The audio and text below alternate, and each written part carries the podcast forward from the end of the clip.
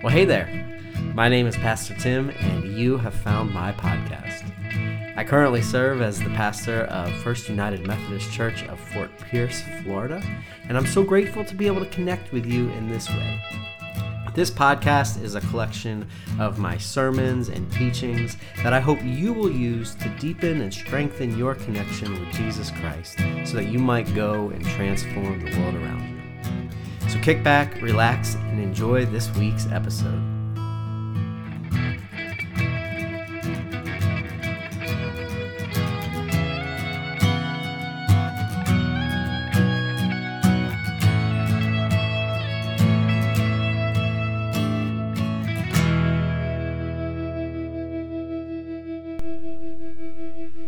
Well, I was just wondering, have you ever like taken a new job or moved to a new town or just been in any like new situation, taken a moment, looked around and thought to yourself like, man, this place is not my home.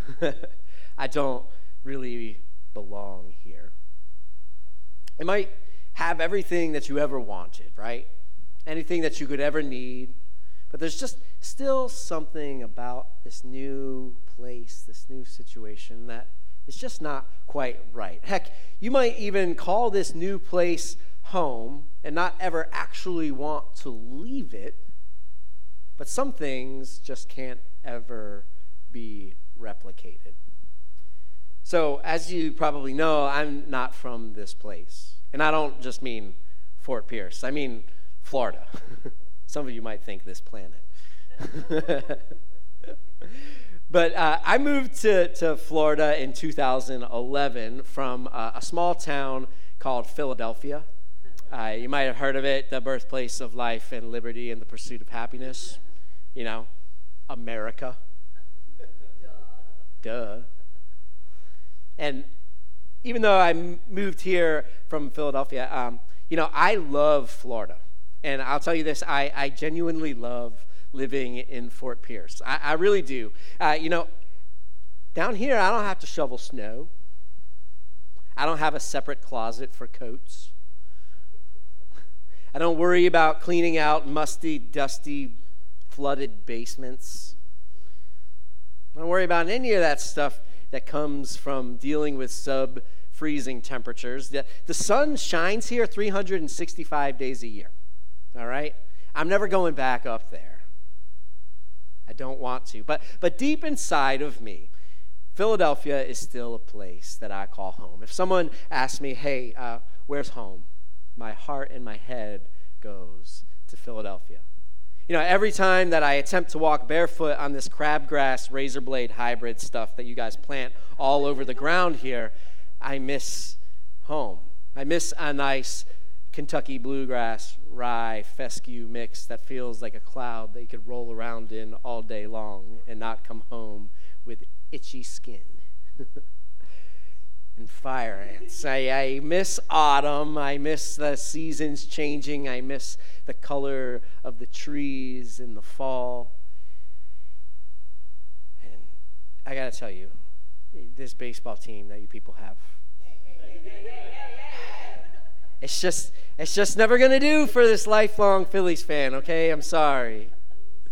But none of that causes me to disparage, to dislike, or, or even want to ditch this place, right? I, I love it here, and uh, I've been called here for a purpose, and this is where God needs me to help fulfill the mission of Jesus in this world. But I think that the way that I feel about Philadelphia and maybe the way that you feel about your hometown, or maybe just the neighborhood on the other side of Fort Pierce that you grew up in. I think the way that, that we feel about these places that we, that we grew up pulls on a subtle but persistent truth about the human experience. The truth is this regardless of where we find ourselves here on God's good green earth, we are not really at home. Because our true home our true home is in the coming kingdom of God. And so until then, we live as what the Bible calls exiles in this world. And so today we are, we're going to discover what it means for us to, to live as exiles while we wait for Jesus to come and establish his kingdom forever. So we've been working through this sermon series called One Story here at First Church over the past five weeks. And we've been really looking at how the entire Bible is one story that leads to Jesus. And, and we began by talking about how God created the world with the intention of it being a place that promotes and sustains life, but that humans have really messed that up and messed it up continually, right? But God set out on a program of recovering all that was lost, calling one family to himself, and then tasking them with being people through whom he would bless the whole world. And this family, called Israel, would find themselves in captivity, slaves down in the land of Egypt. And God rescued them, created a covenant with them, saying, I will be your God, and you will be my people. He, he gave them the law. a practical and ethical way of creating a society that promoted and sustained life. And then God gave them a land and a king. And finally, Israel was capable of living out their calling to bless the world by spreading God's life promoting and life sustaining way of existing across the ancient world. But if you've been kind of like following the theme of how this story goes, um, you probably know that it's not going to go very well. right? It just it just never does for Israel. And that's where we find ourselves today. So so Israel's kings that they wanted so desperately are not very good at allowing God to be the ultimate authority in Israel. They they tend to forget the law, to start worshiping other gods, gods of the, the surrounding nations. They uh, adopt these practices of these nations around them that are in direct conflict with the way that God has taught them to live. And, and what happens is rather than spreading God's influence outward, they become kind of this sponge that soaks up the influence of the world around them. And it doesn't go well for them the nation uh, splits in half a, a nation called Israel in the north and a nation called Judah in the south. And uh, the northern kingdom is eventually conquered mercilessly by the Assyrian Empire. And then several years later, in the year 587 BC, Jerusalem, the capital of Judah and the former capital of the United Kingdom of Israel, is besieged by the empire of Babylon, also referred to as the Chaldeans. And so, what's happening, where we're going to pick up the story today, is, is this final king of Judah is doing all kinds of evil stuff. And God is looking at this mess uh, in this world and trying to salvage this people, this kingdom that is supposed to carry his blessing.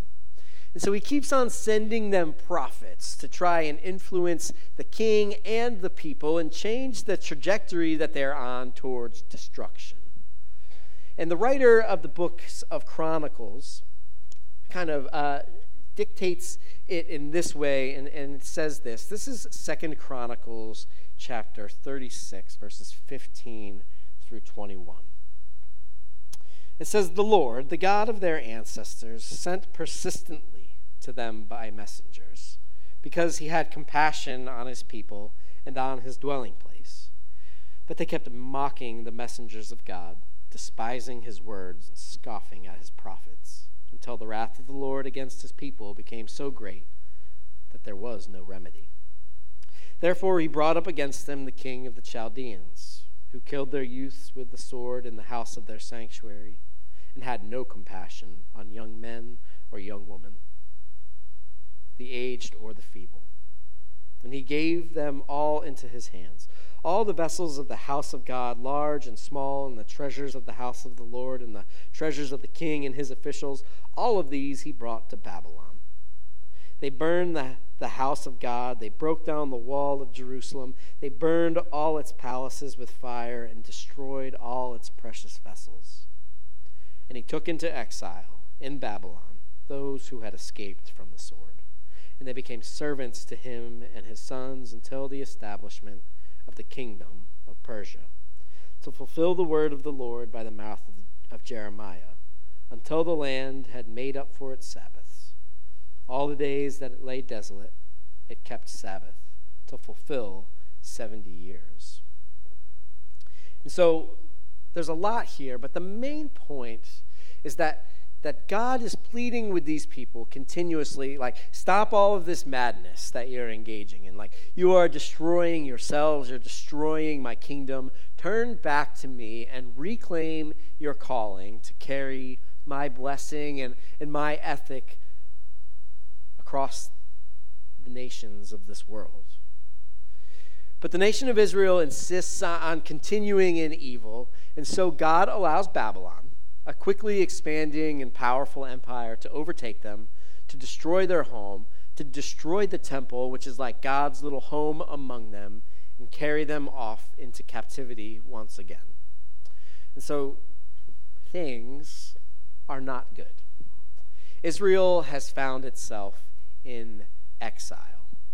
They're living in a foreign land. And and this is really, really far from the hope, from the, the happy destiny that they had held close to their hearts since the days that God first showed up and spoke to their ancestor Abraham. And so it leaves them begging the question amongst themselves like, how are we supposed to live now? What are we supposed to do? Like, what, what even is life now? Has God deserted us? What is our purpose? Is there really any hope for us. And it's here in this place of captivity, this place of displacement, this place where they live as prisoners of war, that the people of Israel receive these instructions from the prophet Jeremiah, which gives them their purpose in this particular season of their lives. So this comes from uh, Jeremiah chapter 29. and says this Thus says the Lord of hosts, the God of Israel, to all the exiles whom I have sent into exile from Jerusalem to Babylon build houses and live in them, plant gardens and eat what they produce. Take wives and have sons and daughters, and take wives for your sons and give your daughters in marriage that they may bear sons and daughters. Multiply there, and do not decrease. But rather, seek the welfare of the city where I have sent you into exile, and pray to the Lord on its behalf. For it is in its welfare you will find your welfare. So, what we find here, in these words of the prophet Jeremiah, is really a general posture that God wants Israel to take during this particular season of their lives. But as you can imagine, uh, you know, people didn't take too kindly to being forcibly removed from their homes and transplanted in a foreign land. Especially not these people whose foundational story was rooted in their sufferings of their ancestors at the hands of Egyptian slavery and, and how their God loved them so much that he stepped in, rescued them, and redeemed them from their suffering. And so some of these Israelites wanted to outright revolt against their Babylonian captors. But some went the opposite extreme and they wanted to just kind of throw off their religion, assimilate fully into Babylonian culture, which was fraught with all of the things that God is diametrically opposed to. Things like the worship of idols, the, the worship of power, the worship of sex, the worship of money.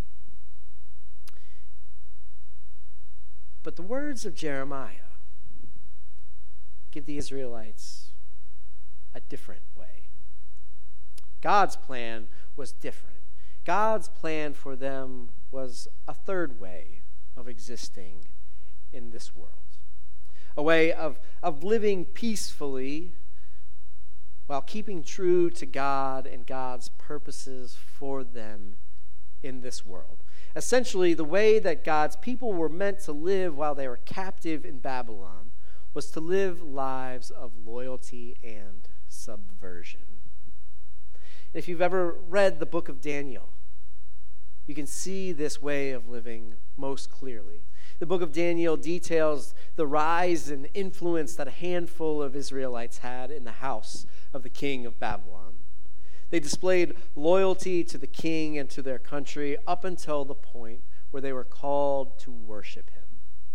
And it was at that point that they laid down their lives, and God saved them in a very public way, which brought the king of Babylon to an experience in which he recognized the, the supremacy of the God of Israel. So that's all well and good, and that's just one little story of exile that really is encompassed within a larger framework that the entire Bible is trying to teach to us. You see, when God first created the world and placed humans within it, they were given really three main tasks look after the garden, which is your home that I've created for you, be fruitful and multiply, and walk with God. But humans really messed up and were exiled from the garden kicked out, but these three main tasks that, that God had given to them never changed. And if you remember all the way back to our first week of this series, humans continue to fail over and over again, all culminating in this climactic scene at a place called Babel, a place also known as Babylon, where human iniquity was dealt with by God, who spread people across the whole world. And then out of that place, that very place, Babylon, God called Abraham, and this entire Israel project began.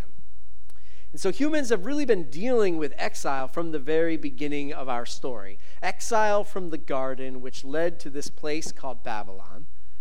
And Babylon is like this biblical way of talking about and referring to the anti kingdom of God. There's the kingdom of God, which is this place that spreads God's life promoting and life sustaining goodness. And then there's the kingdom of Babylon, which spreads the opposite.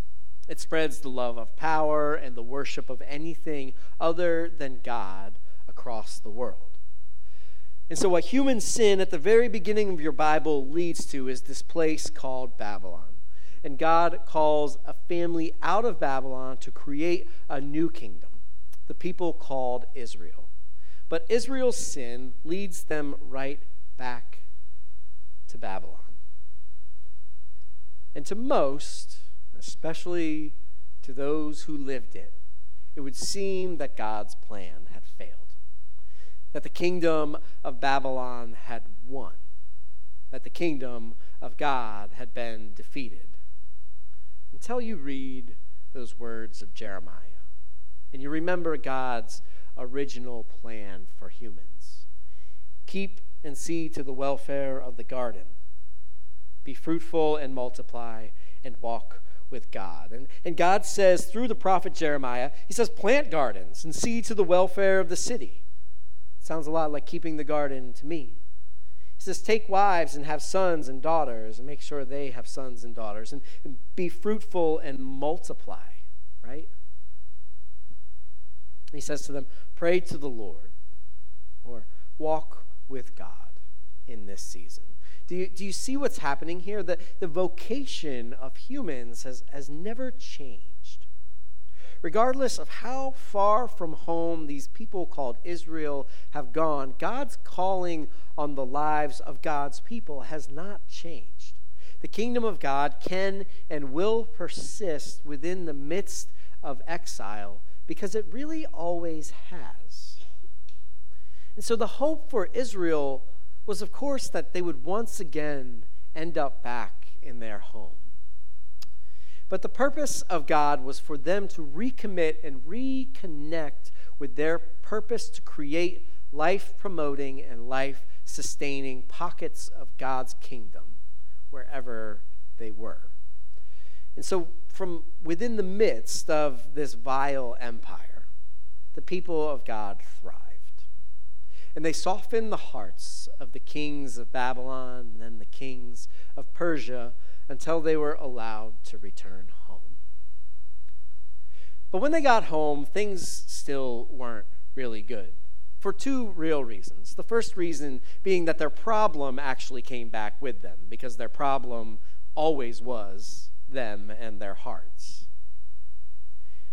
But the secondary reason was that this place wasn't really theirs anymore. Israel continued to live in the shadow of empire after empire Babylon, Persia, Greece, and then Rome. You see, God's people never really returned from the exile. They found, rather, that they were exiles in their own land. They, they waited and they wondered would God ever restore the kingdom to Israel? See, they hoped and they prayed for a Messiah to come. And then they waited for 400 years. Until Jesus was born in the most unlikely of ways, right in the middle of the mess of this world. And as an adult, Jesus lived his life as a perpetual exile. He, he had no home but rather he wandered around speaking truth into the universal human experience. And that experience is this that no place really feels like home. Regardless of how much we have or, or, how much we accomplish, we are inevitably left feeling alone and alienated. And that's because we are still exiles. But Jesus announced that, that there was a home, a home that all people were invited to become a part of, a home called the kingdom of God. And what Jesus and what Jeremiah and what God in the garden all understood about the kingdom of God was that it is a place that can and does exist in the midst of exile. And the way to get there is through Jesus the way, the truth, and the life, to, to declare our allegiance to Him, make Him the Lord of our lives, and then follow in His example of self giving love and life giving hope. See, home is what we create together when we live out those three purposes together. To, to see to the welfare of the, the messy neighborhoods, towns, states, countries, and world that we live in to be fruitful and multiply ourselves as Christians through evangelism and discipleship, and to walk with God together, keeping Jesus as the guiding light and the driving force behind our lives. And you know, I know that this is true because as much as I, I love Philadelphia and I call Philadelphia my home, um, the place never satisfies. I lived my entire life dreaming about getting out of that dump. Thinking that it was the problem. And then I moved to Florida, and lo and behold, the problem moved with me. Because everywhere I went, there I was. My heart was the problem. But when Jesus got a hold of that thing and got a hold of my life, it was like I felt like I was home for the very first time. So I don't know where you're at in all of this. Maybe you're still trying to find a place to call home. You're, you're still looking at your life backwards or forwards, living in the, the I should have done this or should have done that, or, or if only this could happen, then I would feel whole and then I would feel home. If you're still just seeking a place to call home in the midst of this world, and, and maybe you're tired. Maybe this world has beaten you down. And if that's if that's you, then know that that Jesus Jesus sees you and Jesus is calling you home just like he called those home in the Gospel of Matthew chapter 11. We said, "Come to me, all you that are weary and carrying heavy burdens, and I will give you rest.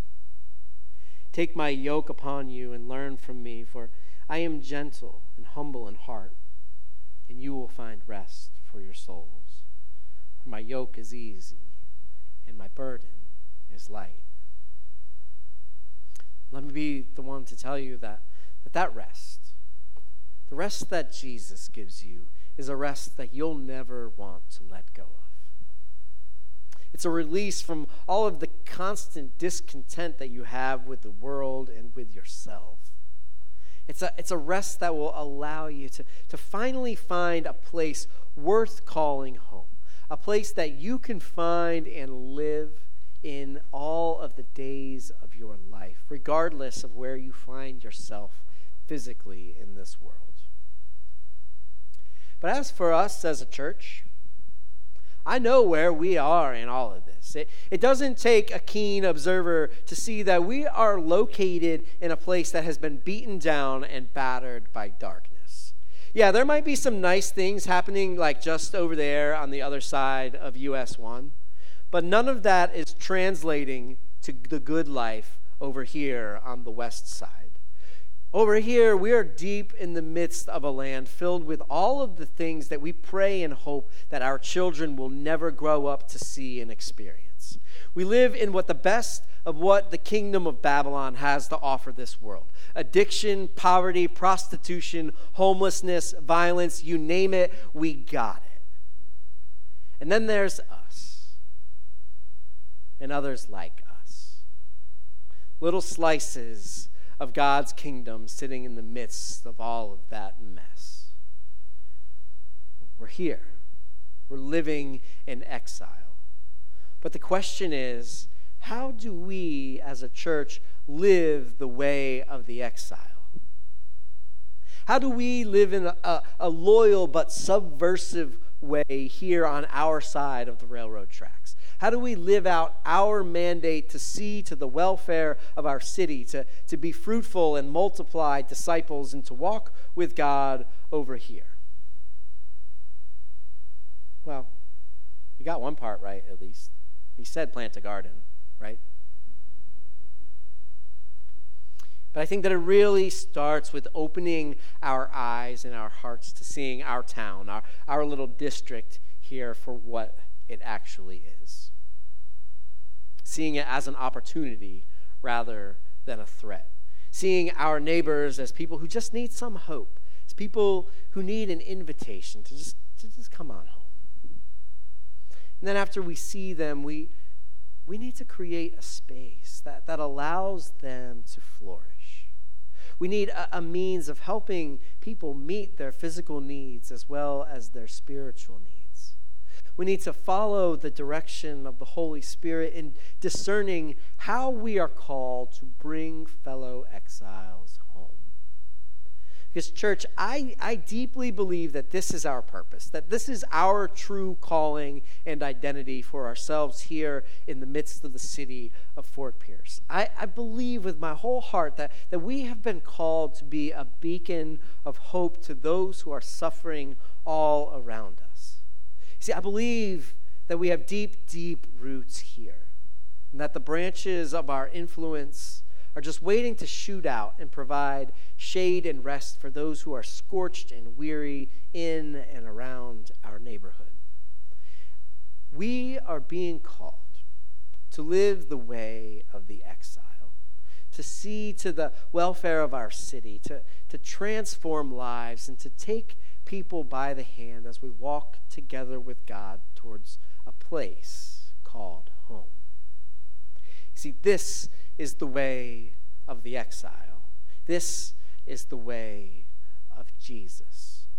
So come, let's follow together. Would you pray with me? God, we seek to understand your will for us. We're glad that you have given us a place to feel home in our hearts. And we just ask that you, the God of the exiles, the God of the downtrodden, the God of those who are oppressed and left behind, that, that you would show us how to be the people who look, who see, and who invite those whom you are desperately calling back to come home. So, God, we ask that while we, we want you to give us eyes and hearts that see the world around us, we pray that your, your grace would go out, that a, a hedge of protection would be on this town.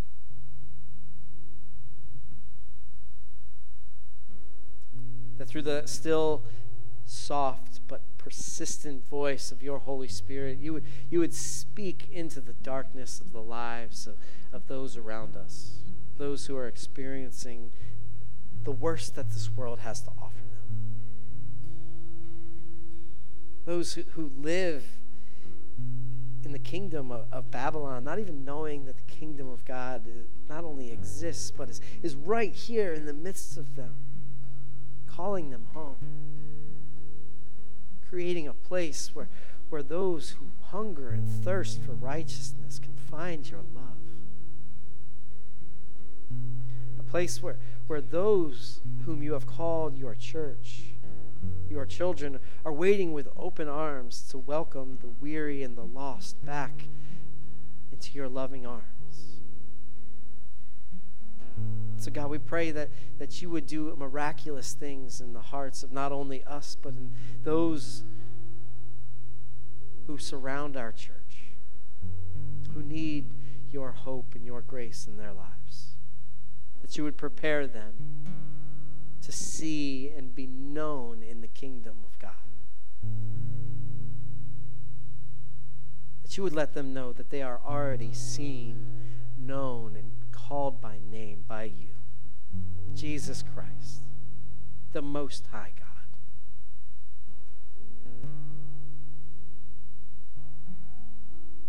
God, we love you and we thank you for the cross that made us possible. Thank you for the resurrection that made our lives worth living. We just ask that you would show us how to bring that good news to the world around us. It's in Jesus' name we pray. Amen.